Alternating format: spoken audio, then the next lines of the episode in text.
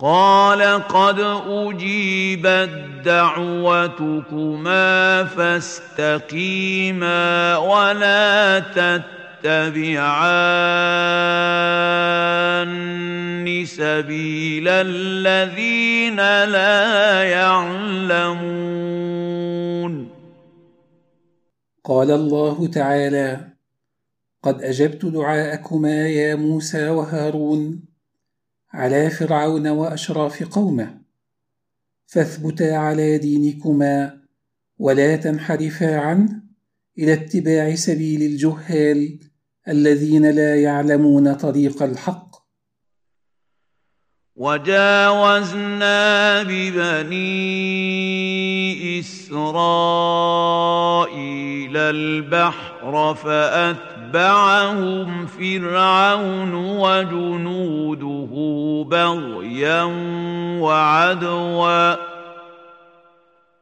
حتى اذا أدركه الغرق قال آمنت أنه لا إله إلا الذي آمنت به بنو إسرائيل وأنا من المسلمين. ويسرنا لبني إسرائيل عبور البحر بعد فلقه حتى جاوزوه سالمين فلحقهم فرعون وجنوده ظلما واعتداء حتى إذا انطبق عليه البحر وناله الغرق ويئس من النجاة. قال آمنت أنه لا معبود بحق إلا الذي آمنت به بنو إسرائيل وأنا من المنقادين لله بالطاعة. الآن وقد عصيت قبل وكنت من المفسدين. ولما كانت معاينة الموت مانعة من قبول التوبة قال الله تعالى أتؤمن الآن بعد اليأس من الحياة؟ وقد عصيت الله يا فرعون قبل نزول العذاب بالكفر به والصد عن سبيله وكنت من المفسدين بسبب ضلالك في نفسك وإضلالك لغيرك. فاليوم ننجيك ببدنك لتكون لمن خلفك إيه وان كثيرا من الناس عن اياتنا لغافلون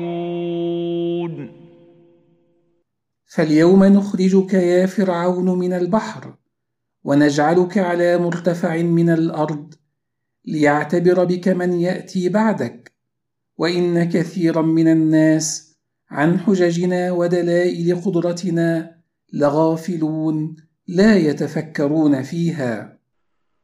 ولقد بوانا بني اسرائيل مبوا صدق ورزقناهم من الطيبات فما اختلفوا حتى جاءهم العلم ان ربك يقضي بينهم يوم القيامه فيما كانوا فيه يختلفون ولقد انزلنا بني اسرائيل منزلا محمودا ومكانا مرضيا في بلاد الشام المباركه ورزقناهم من الحلال الطيب فما اختلفوا في أمر دينهم حتى جاءهم القرآن مصدقا لما قرأوه في التوراة من نعت محمد صلى الله عليه وسلم. فلما أنكروا ذلك سلبت أوطانهم. إن ربك أيها الرسول يحكم بينهم يوم القيامة فيما كانوا فيه يختلفون. فيجازي المحق والمبطل منهم بما يستحقه كل منهما. فإن كنت في شك مما أنزلنا إليك فاسأل الذين يقرؤون الكتاب من قبلك لقد جاءك الحق من ربك فلا تكونن من الممترين. فإن كنت أيها الرسول في ارتياب وحيرة من حقيقة ما أنزلنا إليك من القرآن فاسأل من آمن من اليهود الذين يقرؤون التوراة. والنصارى الذين يقرؤون الإنجيل فسيخبرونك بأن الذي أنزل عليك حق لما يجدون من نعته في كتابيهما. لقد جاءك الحق الذي لا مريه فيه من ربك فلا تكونن من الشاكين. ولا تكونن من الذين كذبوا بايات الله فتكون من الخاسرين. ولا تكونن من الذين كذبوا بحجج الله وبراهينه فتكون بذلك من الخاسرين الذين خسروا انفسهم بإيرادها موارد الهلاك بسبب كفرهم. وكل هذا التحذير لبيان خطورة الشك والتكذيب. وإلا فإن النبي صلى الله عليه وسلم معصوم عن أن يصدر منه شيء من هذا. إن الذين حق حقت عليهم كلمة ربك لا يؤمنون.